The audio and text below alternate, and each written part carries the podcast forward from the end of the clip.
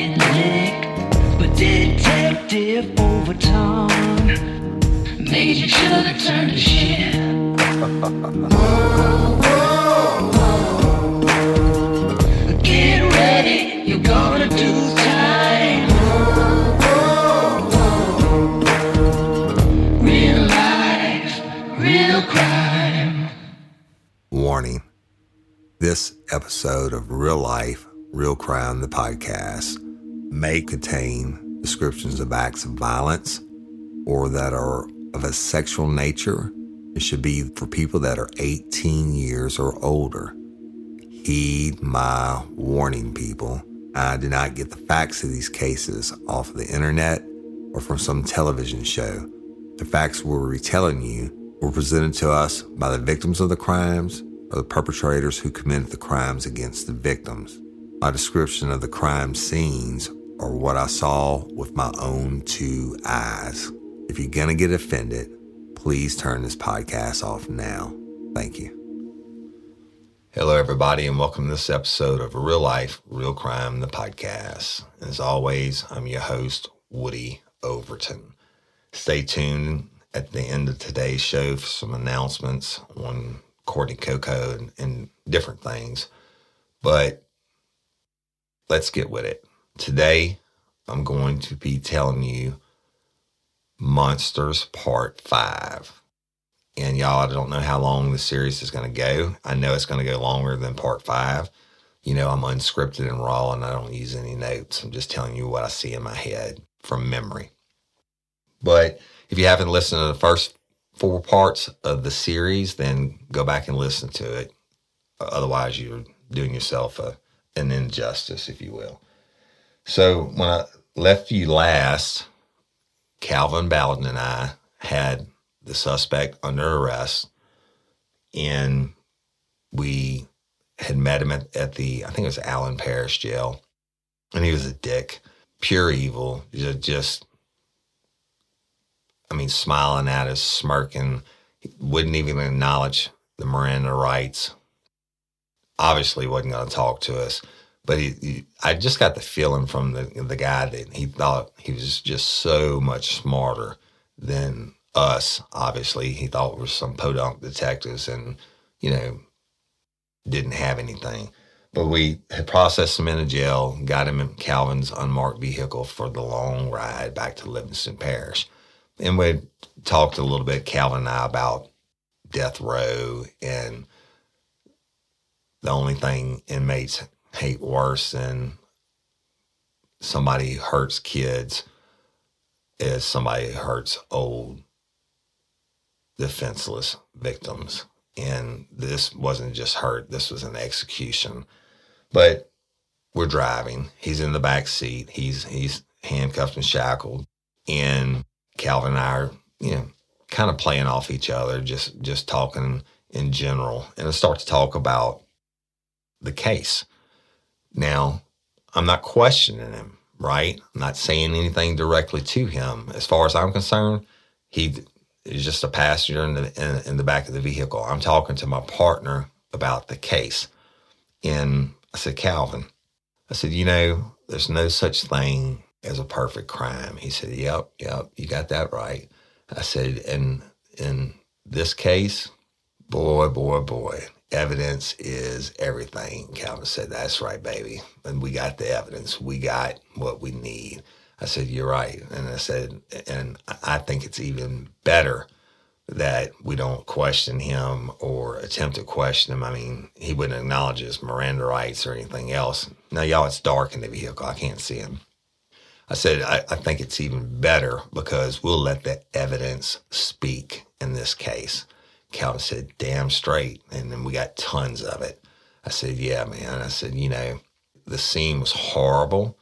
The blood spatter all over the roof and the walls, and the fact that she was beaten and then ultimately executed. You know, and he was like, "Yeah, man, yeah."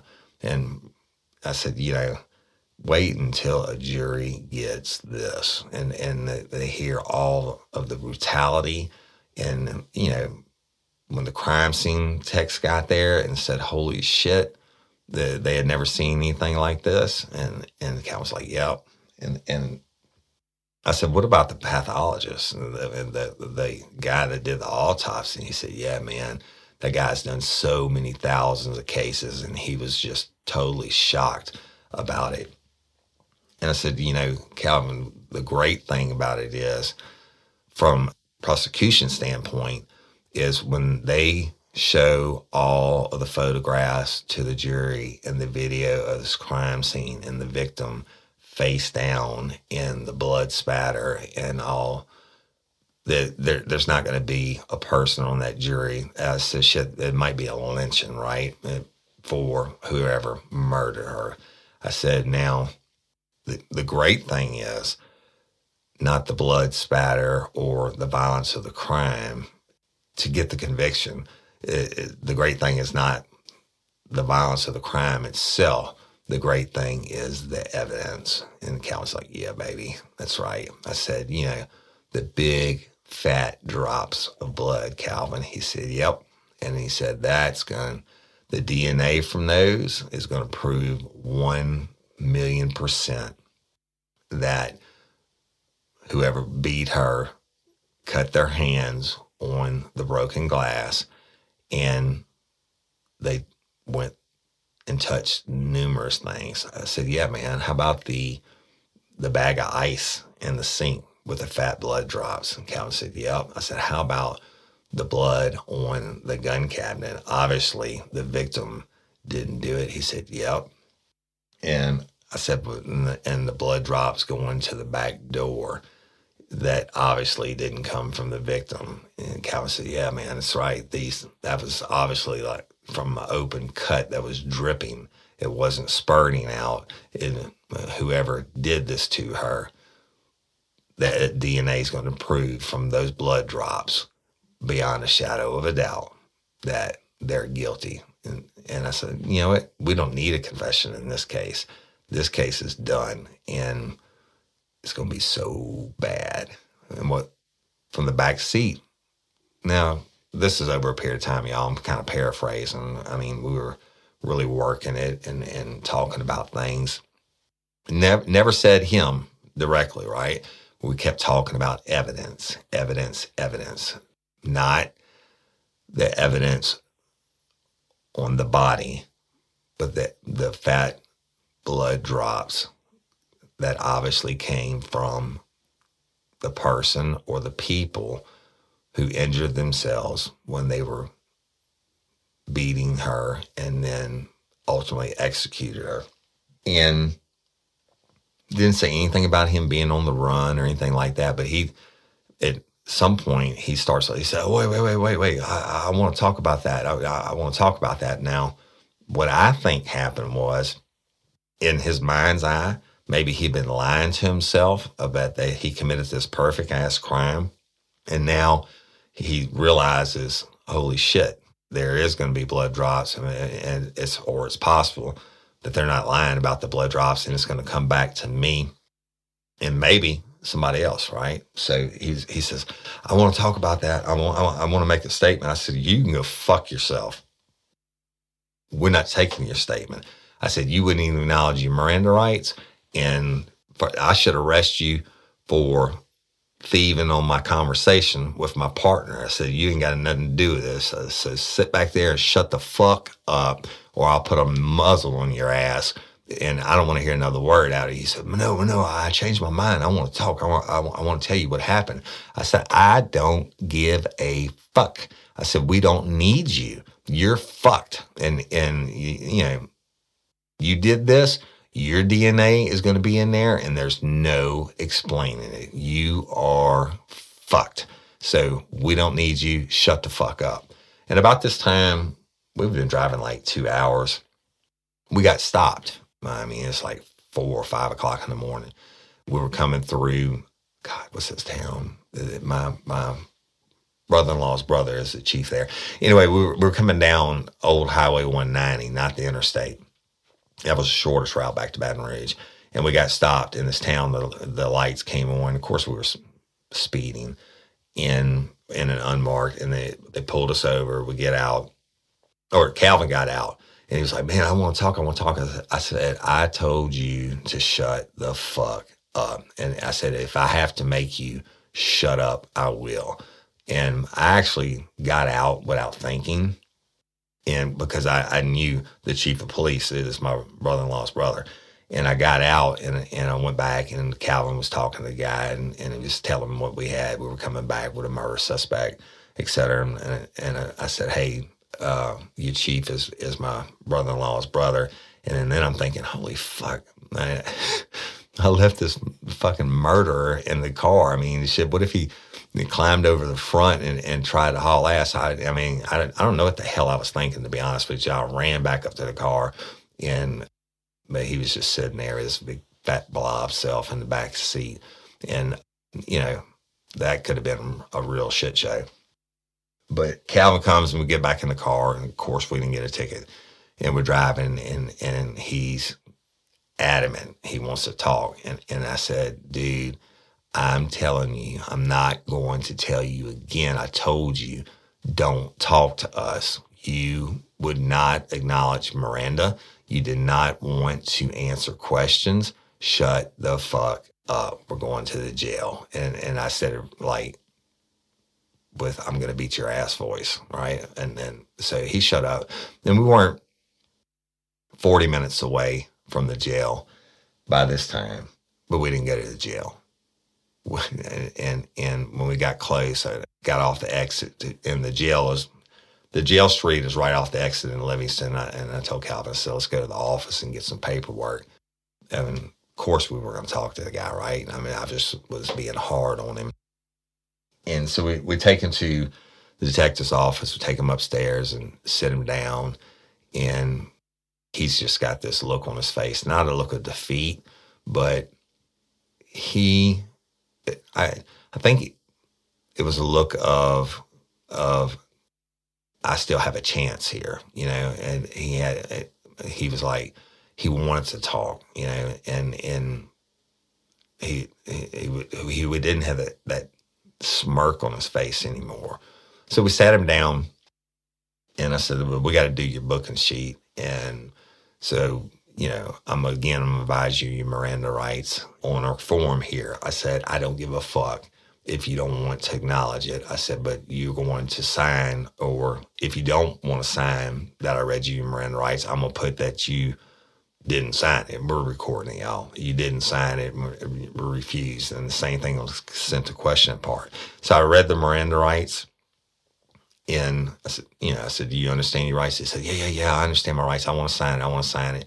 So I let him sign it. I'm looking at Calvin. Calvin's looking at me, and uh, um, kind of a little smile, right? Uh, we're about to get some juice. And then, and then I read the consent to question part. And y'all, the consent to question says, I, you know, something like I had my Miranda rights read to me. I understand my Miranda rights. I do not want a lawyer at this time. I consent to answer questions. No promises or threats have been made uh, to me. I'm I'm freely and voluntarily answering questions at this time. I, I can I know I have the right to stop answering or questions at any time. Something like that, right? I'm paraphrasing it. So we get through that part. I look at him and say, "Yeah, I want to sign. I want to sign. I want. I want. I want to answer." And I said, "You know what? We shouldn't let you." I said, "We don't need you to answer questions." He said, "But no, no, no. I, I, I want. I want to tell you what happened. I'm going to tell you what happened." And inside, I'm going, "Yes, yes, motherfucker." And I was just want at this point, I didn't give a shit what he said. We did have the evidence, and evidence is everything. We could have done his ass, but it always would have been that doubt, or a defense attorney could have said, you know, whatever. His, he he bled in the house on an earlier date or whatever. I mean, there's on a case like this, any type of confession is better than no confession, although the evidence would have won the day. So he signs the consent to question part, and I witness it, and Calvin witnesses it. And so I sat back and I said, You say you want to talk? And he said, Yeah, I do. Now, again, I'm reading him, I'm looking at him. He just absolute narcissistic and and and thinks he's the smartest person in the room. And he's had that hour and something or two hours uh, since it, whatever light bulb went off in his head that he thinks well I, I can get out of this. I'm smarter than them right? So i said well what do you got to say for yourself? And he said well it, it, it, it, it you know it, it isn't my fault I said, "What do you mean it isn't your fault?" He said, "He, he said, well, the you know it's just not my fault that uh, that she's dead." I said, "Well, fuck, whose fault is it?" I said, "Let's go back to that day. You went to work, and you told him you had a sick stomach, and what happened from there when you left work?" He said, "Well, I had access to some money, a couple thousand dollars, and." He said, I, I really wasn't sick. He said, I want to get high. And he said, I've had a, a cocaine problem for years and years and years. And he said, I, I, I'm not a bad man. He said, but I have a cocaine problem. I said, and he said, oh, I went and bought uh, a bunch of coke. And, and I said, cocaine? He said, yeah. And I said, powdered cocaine? He said, yeah. I said, what'd you do? He said, well, I went to my residence. And I went in the living room and I started shooting up cocaine. I said, All right. I said, You mean pushing it, banging it? He said, Yeah. And inserting it in, in a needle, liquefying it, and then putting the needle and, and, and shooting it in my arm. I said, Okay. And what happened? At this point, y'all, you want to let him talk. And, and we know what we know, right? And, and I want him to say what he has to say to put himself there and and whatever fantasy he's going to give us. then I can come back and ask questions, or Calvin and I can come back and ask questions that you know that based off the evidence that we know. And he said, "Well, I was pushing dope, I was pushing the cocaine, and I was getting real high." And he said, and my mother-in-law walked in on me and she saw me and and she started freaking out. She was screaming my name. She said, I can't believe you're doing I can't believe you're doing drugs again. I'm I'm calling your wife. I'm I'm calling my daughter. And and he said she turned around to go back down the hall. And he said, I was so high that I just lost it. He said, but he said I was so high that I didn't know what I was doing. I said, okay. I mean, obviously, I know he's full of shit. I said, and I had a million questions I wanted to ask. And, but I said, so what happened? He said, she turned to go down the hallway. And he said, I followed her. And he said, I was begging her, please don't call. Please don't tell on me. And she said, I'm calling, I'm calling. And he said, she went into the bedroom and was going for the phone. And he said, um, and I blacked out. I said, What do you mean you blacked out? He said, I blacked out. And, and he said, I said, Okay, what happened then? He said, Well, I went back to the living room. I was shooting cocaine again. And, and he said, and then later on, I left. All right. Victory for us, right? First of all, he puts himself at the scene. Not a total victory yet, but we're just getting started. We're about to get really get into the juice, right? And but he hasn't explained dick. And, and, and I know what was weighing on his mind is the fat drops of blood. And, and he's in self preservation, and we all have it. you know, when you're a kid and you ask your mom, can you have a cookie before dinner? And she says no. And so you're sneaking in and you're getting a cookie out of the cookie jar, and that jar falls and breaks at your feet, and you're standing in cookies and glass, and you got a cookie in your hand, and your mom comes in and says, You do that? And you're like, uh uh-uh, wasn't me, right? He's in that. He's full blown self preservation mode. Also, I think he's trying to read us and try to figure out, you know, how to explain it. And, and in his mind, what he said thus far is he was so high that he was mentally incapable of being responsible for the murder of the victim. So I, st- I told him, I said, listen, you were there and you followed her down the hallway. I said, obviously, she didn't make the phone call to your wife. I said, so I'm going to tell you what happened. I said, Calvin, give me the file and he, and he gave me the file, and I started laying out the pictures of the victim's body in the hallway and all the blood and the blood spatter on the walls and the broken glass and the shell casings in the blood, the spent one and, and the 22 shorts that weren't fired.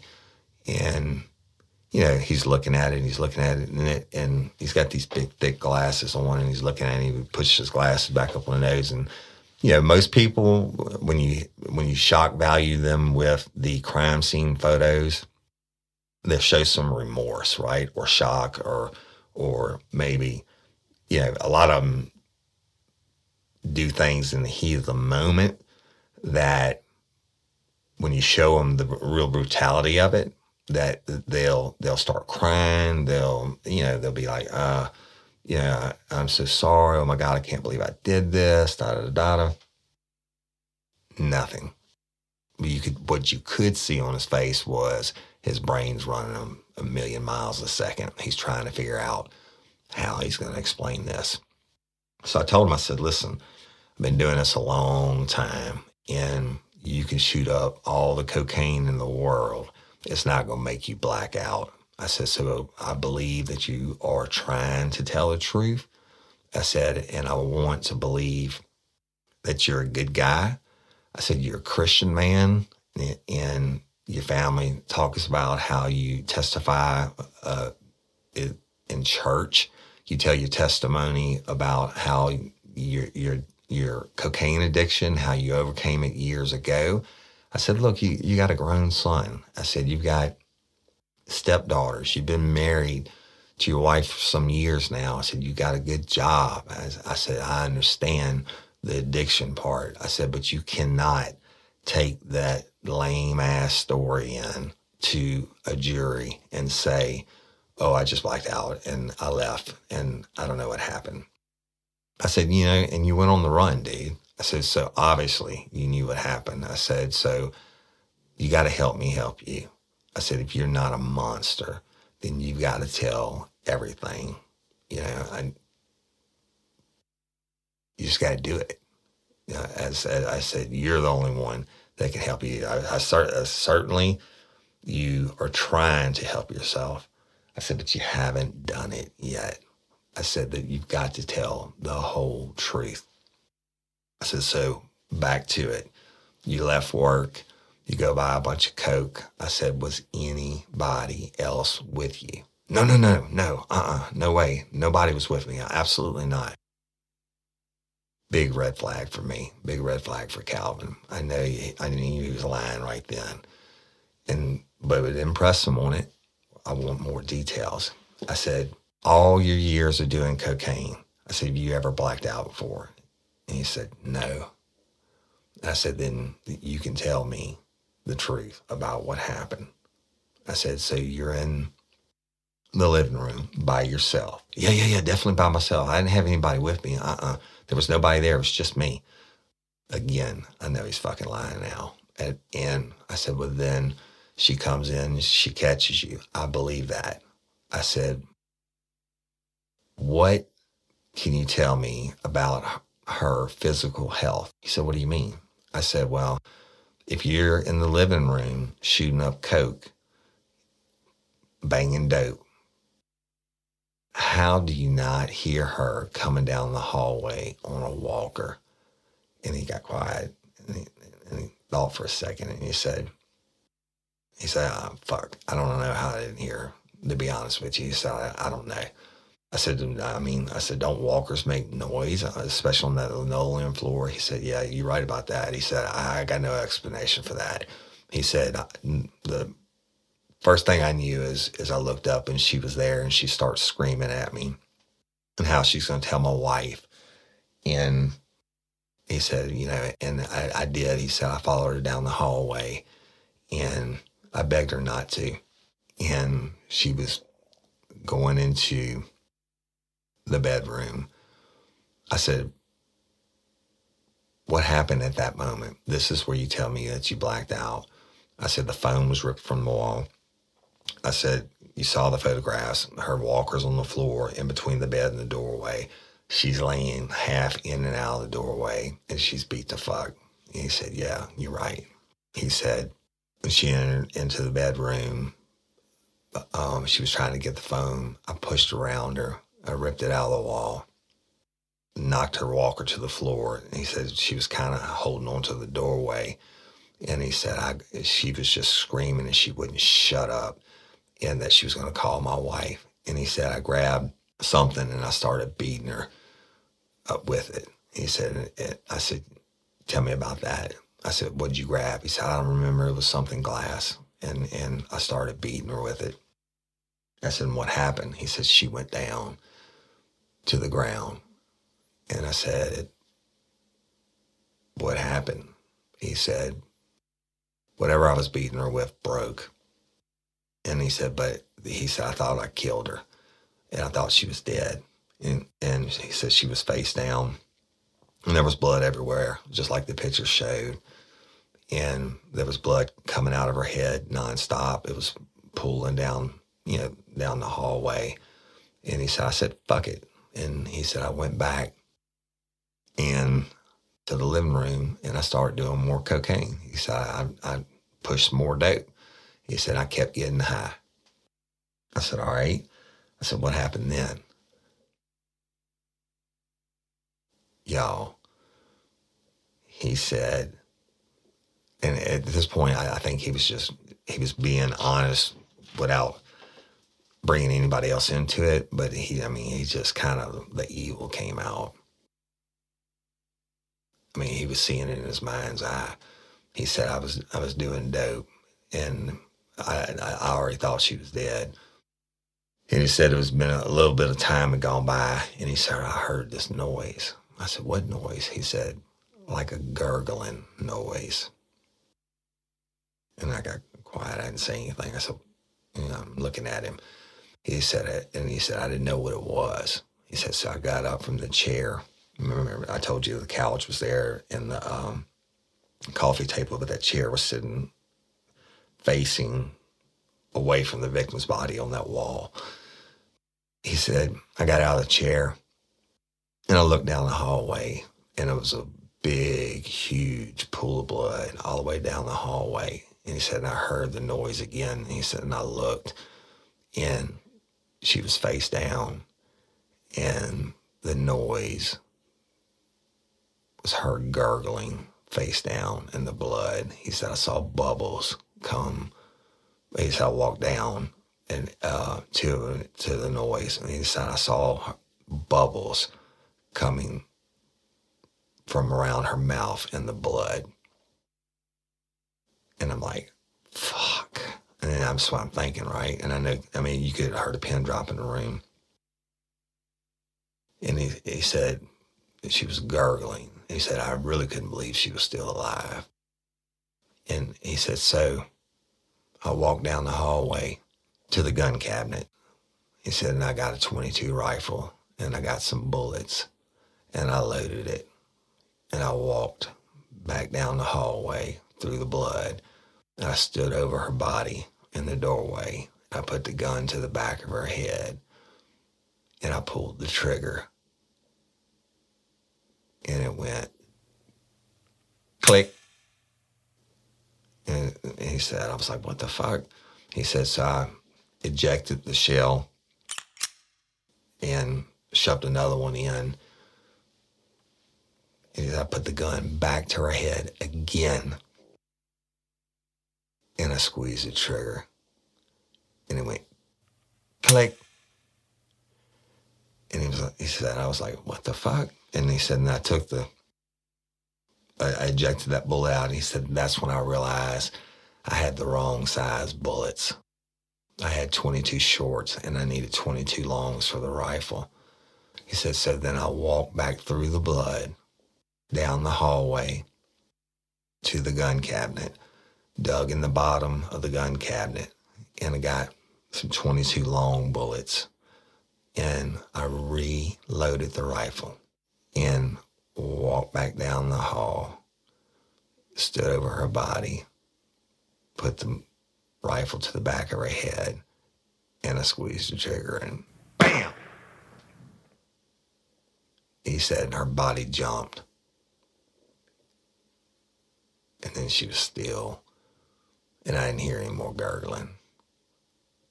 He said, and I went back down the hallway and put the gun against the gun cabinet and went back to the table and started shooting up more dope. Now, I had a lot of questions, but he was just matter of fact fucking evil. Think about that, y'all. You hear a noise after you think you've beaten her to death. You hear a noise, so you go down there through the blood and you see her face down and she's gurgling face down in the blood, bubbles coming out from the side of her mouth and the blood. So what do you do? Do you call 911? Do you have any remorse? No. You said, fuck it. I'm going to go get a gun and execute her. So you walk through the blood. You get the rifle. You get the bullets. You load it. You go down there. You put the gun to her head. Pull the trigger. Click. You eject that shell, thinking it's a misfire. Put the gun to the back of her head again. Now she's laying there, gargling, blowing bubbles in the blood, face down. Click. You eject that shell, and you realize you got the wrong bullets. So you walk back through the blood, get the right bullet or bullets, load the gun, and you go back and you stand above her and you put her head. And he said he squeezed the trigger and he said it went boom and her body jumped and there was no more gurgling noise. I heard a lot of fucked up shit over the years. I mean, the, probably this, I, I don't know that I've ever heard anything more cold blooded than that, period. And then you go back and continue to get high. It's fucking crazy. I goosebumps. So I asked him, I said, so you go back and now, y'all, I got to keep them talking, but I got to try to tie up some loose ends, right? And I said, so you go back and you continue to get high. He said, yeah. I said, okay. Did you do anything to uh, to her body? And was like, what? What are you talking about? I said, well, no, just stop. So you you tell me what happened. And I said, you go back and you get high, and what happened? He said, well, at some point, I changed clothes and I took all the guns and I loaded them in my truck. I said, all right. I said, so when you were loading the guns in your truck, I said, did anything happen in the mud room? He said, what do you mean? I said, with the light. He said, yeah, yeah, yeah. I busted the light. He said, I was, I was going back and forth. Know, he said I was high. I was going fast back and forth to the gun cabinet, getting the guns. I was carrying one of the rifles and the barrel hit the light in the mudroom and it broke the glass on the light fixture. Boom, good for us, right? Uh, he's net. I mean, I'm locking him into more because sooner or later he's going to. When he, I'm thinking, and when he gets an attorney, he's going to try to say we coerced him, whatever, whatever. He's given he's given the juice now, right? He's verifying the small things. So I said, so you changed clothes, you, you broke the, the light, and you load, you took all the guns. He said, yeah. I said, what about the victim? I said, did you do anything to her before you left? And, and he stopped and he said, yeah, yeah, yeah. He said, I did. He said, I pulled her panties down and uh, made it look like a rape. He said, I want y'all to think it was a rape. And I said, he said, I even took a, a condom and burned it halfway and left it in the fireplace. So y'all would think it was rape, and then you wouldn't be coming after me. You would think somebody raped her, and it was a robbery gone wrong. He said, I took the guns for that reason also. I said, all right. And I said, and you were definitely by yourself. Oh, yeah, I was definitely by myself. Nobody was with me. Uh-uh, nobody was with me. It was all me. It's okay. So you got your truck loaded, you got your clothes changed. I, I said, you changed clothes before or after after you you made it look like a rape. He said that no, he said I changed clothes after I made it look like a rape. He said actually I, I he said I made it look like a rape right after I shot her in the head. I said, all right. And and I said, well, then what'd you do? And he said, I got in my truck and I left. He said I went uh, to the ATM in Watson, and he said, and then went and got some more dope, some more cocaine, and I said, well, no, what? I said, go back to the crime scene. I said, what about the cocaine on the table? I said, you told me you were pushing dope. He said, I, I always push it. It's a better high. I said, why were there lines of cocaine on the table? He said, yeah. He said, I did that too. He said, I made that look like I didn't want everybody knew that when I used cocaine, I pushed it. He said, I, so I figured if I leave a few lines on the table, y'all might think that it was somebody snorting the dope there that, that did, that raped her and all that and took all the guns. I said, so you go to the, the ATM. I said, you go get more dope. He said, yeah. He said, I shot up. I, he said, I, I went to Mississippi he said on the way to Mississippi, I shot up, and he said, and then I, I went to Walmart, and that's when I came out and I saw my family member, and she was like, "Yeah, you know she's dead. You know she's dead." And I was like, "Yeah, yeah, yeah. I'm on my way." And and and he said, and I left, and he said, and I hauled ass. yeah, I'm trying to put it all together right. I said, tell me about being on the run. I said, we have you at such such motel, and you turned your phone on at this time. He said, yeah, I turn my phone on every couple of days to check messages, and and he said, you know, I went and I stayed in this town, in this town. I said, where's the, where's the rifle at? Where's the 20 rifle that you shot her? He said, he said, I threw that rifle and my bloody clothes into the Mississippi River when I crossed the Mississippi River. And I'm like, where? I said, you cross the Mississippi River to like Vicksburg. He said, well, that's that's when I did it. You know, I, I know he was lying about that, but at least I had to lock him into it in case there was a chance that we could recover the rifle. And he said, and ultimately, I ended up at the the uh, Hunting area where I'm from. And I said, "Why'd you go there?" He said, "Because that's that's where I used to hunt when I was a kid, and I felt safe there." And he said, "But you know," and he put he started smiling. He said, "You know, I could have killed that cop."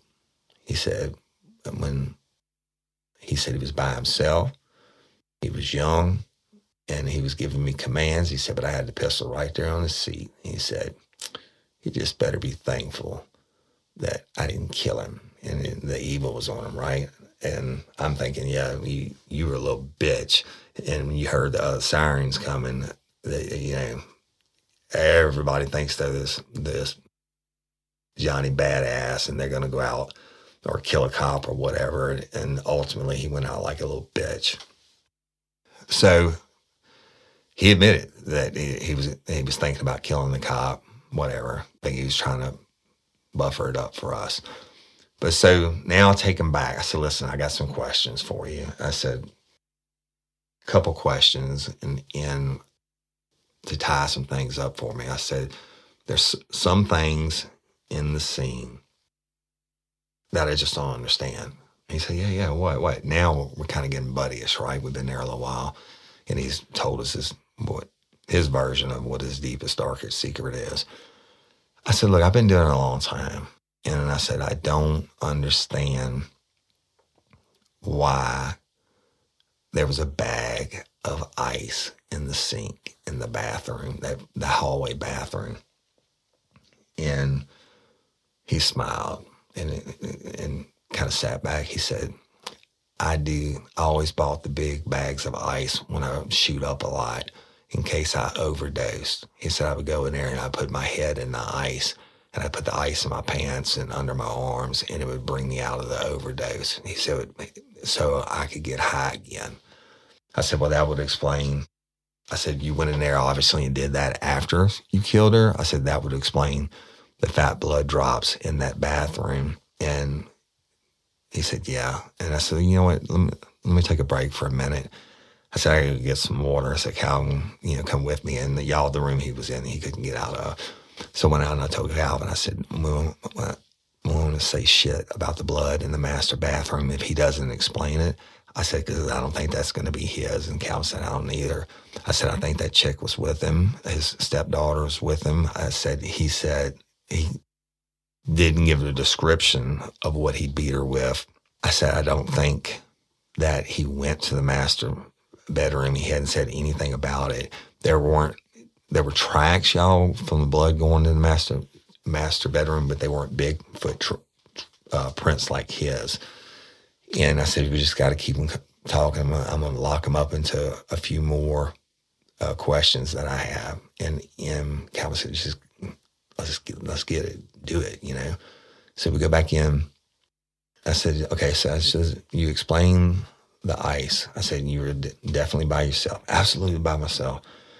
I said, so did you go anywhere where else in the house? And he said, no. I said, he said, I, I went down the hallway and I beat her. And I said, when, again, when, when you beat her, I said, and what was it you beat her with? He said, oh, I don't remember. It was something glass. I said, but you, it broke. He said, yeah, yeah, it broke. I said, you cut your hand. He said, yeah, yeah. And, and he held up his hand and on his middle finger, there was a cut. And it had been over a week, y'all. I think like eight days now. So it was healed up somewhat, but it wasn't really that bad of a cut, you know. So I'm, I'm thinking in my mind that somebody else was there cut too, possibly, but I didn't say anything about it.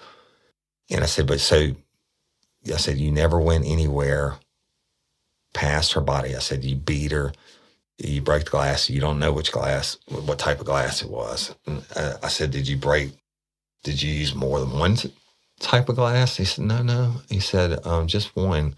He said, and it broke. I said, but you don't remember what it was. He said, no, I, um, I don't remember.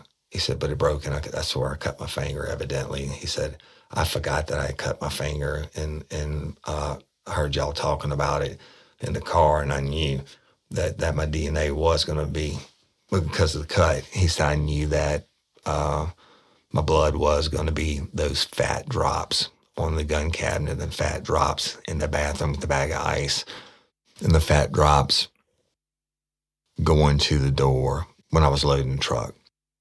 And I said, okay, all right. I said, so you did, that's it. And, and you didn't go anywhere else in the house. I said, where'd you change clothes? He said, I had clothes in the mud room.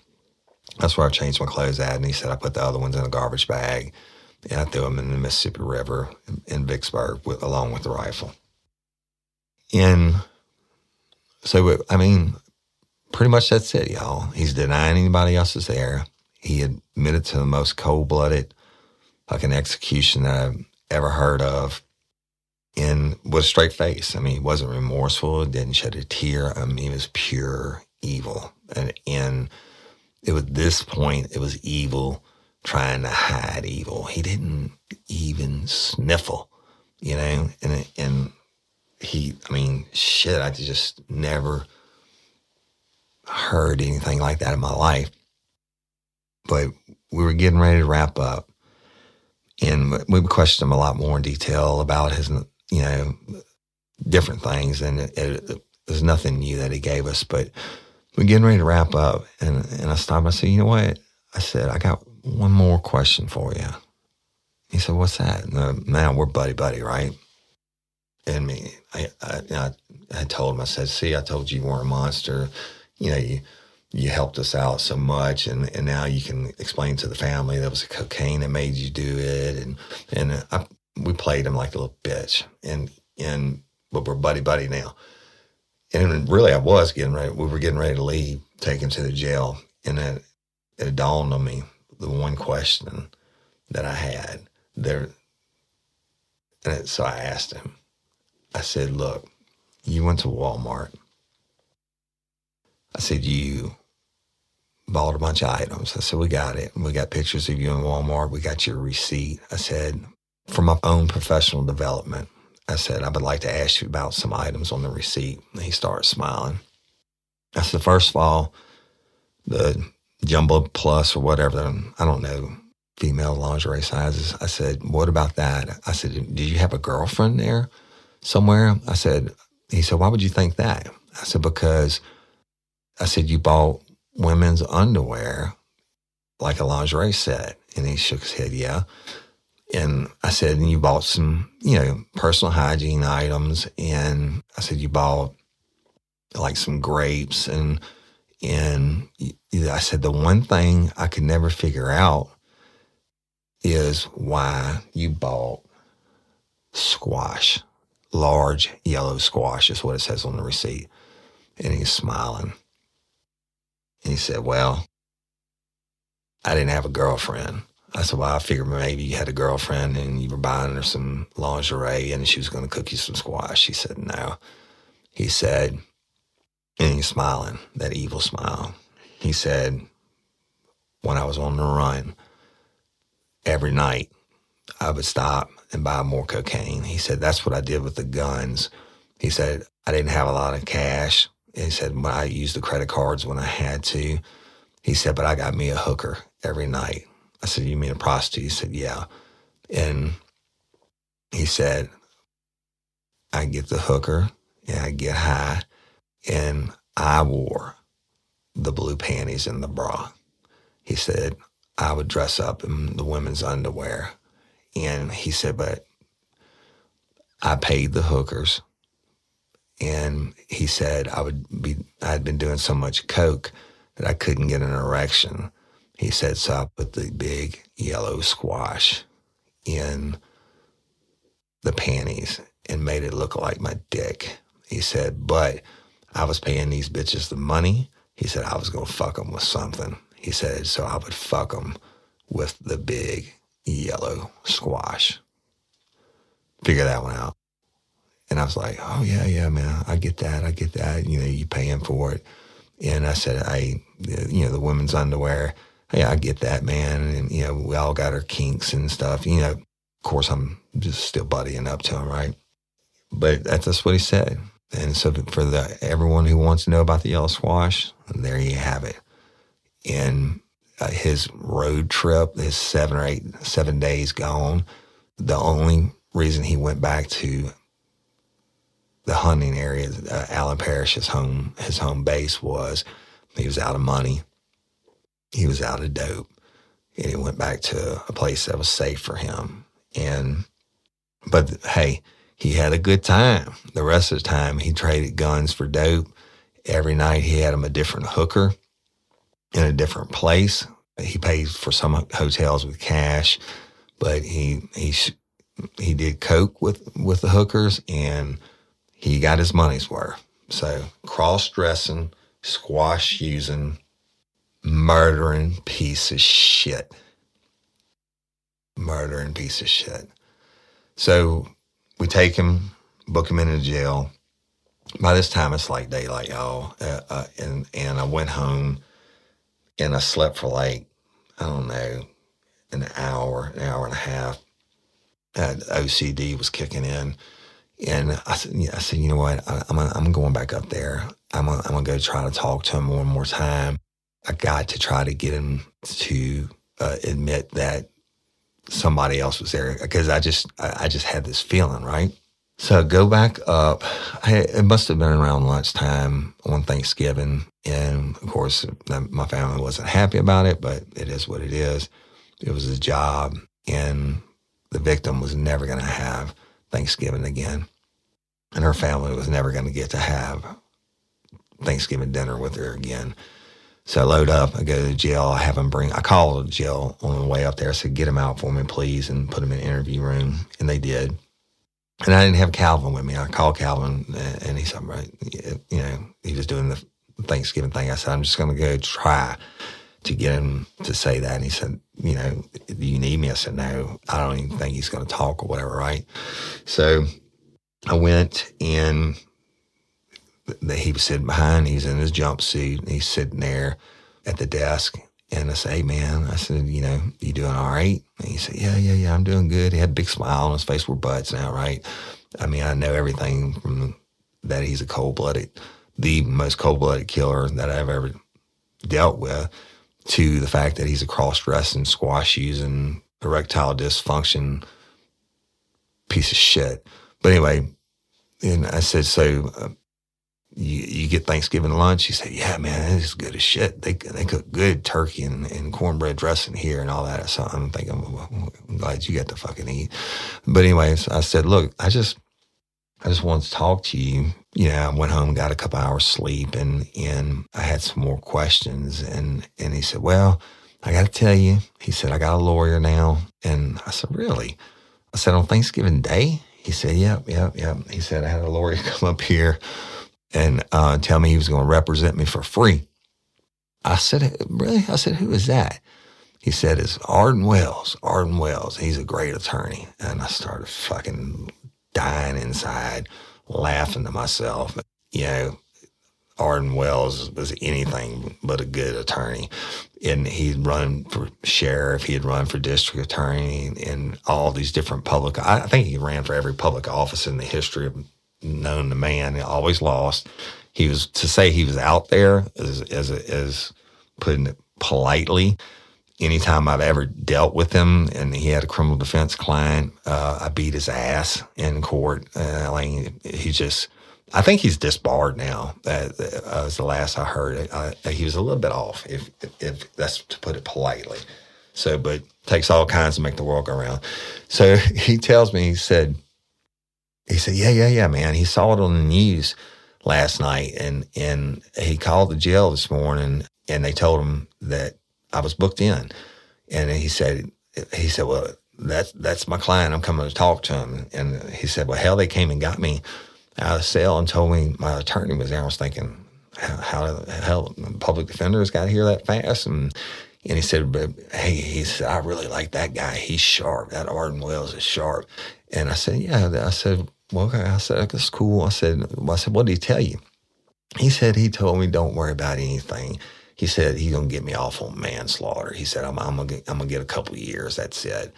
I said, well, you know what? That, that's good, man. I said, I'm happy for you. And, um, you know, good luck with that. Let me know how it works out for you. and, and I turned and left. Yeah, I left it on good terms, knowing that I was going to get challenged in court because it, it is a death penalty case and, and no fucking manslaughter. And, but I didn't have to come hard on him. It was going to be raining hell on him soon enough. But I, I didn't get to ask him, was anybody else with him because he lawyered up. So I respected that. Y'all, if you think this is the conclusion of Monsters, you haven't heard anything yet. I'm telling you, it's about to get really, really twisted. And I've got to tell you about the investigation, where it goes from here. Remember this, and I'll say it again, and I'm going to do an episode after this series just about evidence, okay, and how important it is. Evidence is everything. In this case, is just getting started just getting started. And I'm going to conclude episode five of Monsters. Okay, a couple quick announcements. One, very important. Let's see I could put this without saying the wrong thing. Courtney Coco, uh, it's, it's not coming in December, y'all. The rest are not coming in December. There's several reasons why, and the the ones that I can tell you uh, that are pretty much public knowledge are that because of COVID is one. I know that's uh, they arrest people every day and all that shit, et cetera, whatever. But they actually did an article on they've had no trials, nothing since COVID started in Rapides Parish, and y'all, you you get you got to consider that Courtney's case has to go to the grand jury, and there's I know it's not going to the grand jury this month, but I also know that it's going in January is is going to be our time. So let's flip our prayers and thoughts that that it's concluded sooner than later. But I'm just telling you now, it's not going to happen before Christmas or before New Year's Eve. Okay. But I'm telling you, it is going to happen. So thoughts go out to the family, uh, Miss Stephanie and Ma and, and, the sisters and all them. And going to deal with another Christmas, and the killers are out there, but they won't be for much longer. So, justice for Courtney Coco, Miss Barbara Blunt. Y'all keep calling in your tips. You know about the Cold Case podcast. We're releasing, Toby Tomplay and I are releasing as soon as the arrests are made in Courtney Coco's case. In the first season, uh, uh, most of it is already recorded and it's on Miss Barbara Blunt and, and it's episodes I'm talking about. So this is not going to be something, although we're still going to be working it, working it real time and and taking the tips. that, you heard the production on the first episode, and so the story's going to get told. It's going to be like the big podcast, and it's produced. It's not just me sitting there telling you a story like I am now. It's it's going to have the interviews and all the different stuff in it, and it's really just phenomenal. So, but please continue to call on your tips. I know the sheriff's office. I spoke with them very last week, and they are they are absolutely 1000% on board. The case is being worked, but it is, COVID, man. Eh, COVID has got everything so jacked up. But I expect that I, well, I know God does everything in His own time. And to Miss Barbara's family, Miss Sarah, and and and the kids and and all that, The thoughts are with you, especially during the holiday season. Just hang in there. We're gonna we're gonna get justice from Miss Barbara also. But y'all continue to call in your tips. The case is being worked, even though I don't talk about it as much as I do Courtney. But I promise you, as soon as Courtney's case is, is concluded or the arrests are made, we're swapping full force to Miss Barbara Blunt. Okay, what happened to Barbara Blunt? Social media, uh, y'all, we're over 28,000 something on the uh, Real Life Real Crime Friends, Fans, and Crew page. Y'all, if you like Real Life Real Crime, go ask to join. Our Dream Team moderators will get you approved. Instagram at Real Life Real Crime and at Overton Woody. YouTube, Real Life Real Crime podcast put that in your search, it'll bring up all the episodes. We're still adding videos and stuff to the to the older episodes. It's more like a movie, what have you. Patreon members, you know, appreciate your support. You just got another episode earlier this week that that was titled Miracle, and thank you for that. Yeah, if you can't be a Patreon member, I get it love each and every one of you lifers. I try to respond to every single person on all the different social media platforms, and we have so many, so many pages on Facebook and and whatever. Y'all know the ones that follow, you know. But please continue to share Miss Barbara Blunt's story, uh, even Courtney Coco's. And Patreon members, thank you again. hey, if you can't be a Patreon member, I'm going to ask, and I haven't done this.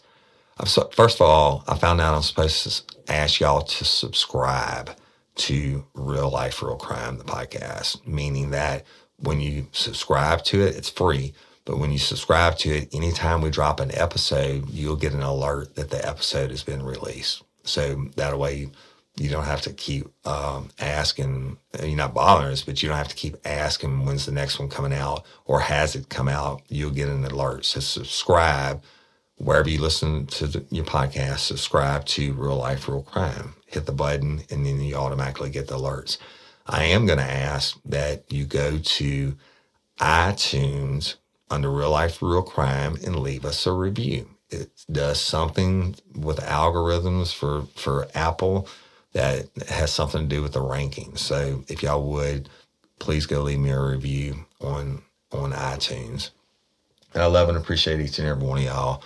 In part six, I know it's going to be at least a part six and seven on monsters. Stay tuned. You think you heard it, or you think you've, some of y'all have looked it up. You don't know anything about what's coming. Finally, LOPA, Louisiana Organ Procurement Agency, give the gift of life.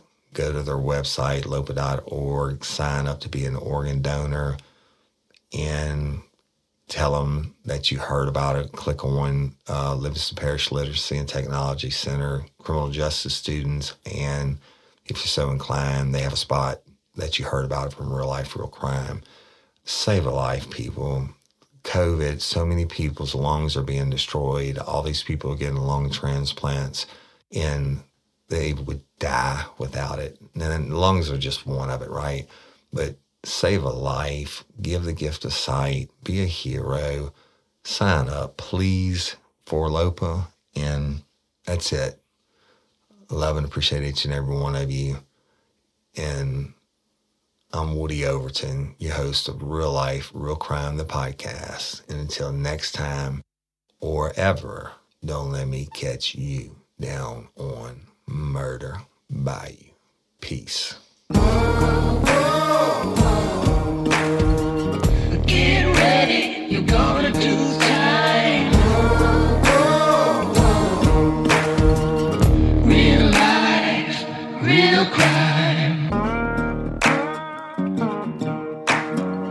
Life Real Crime is a true crime podcast brought to you by Woody Overton and executive producer Toby Templey.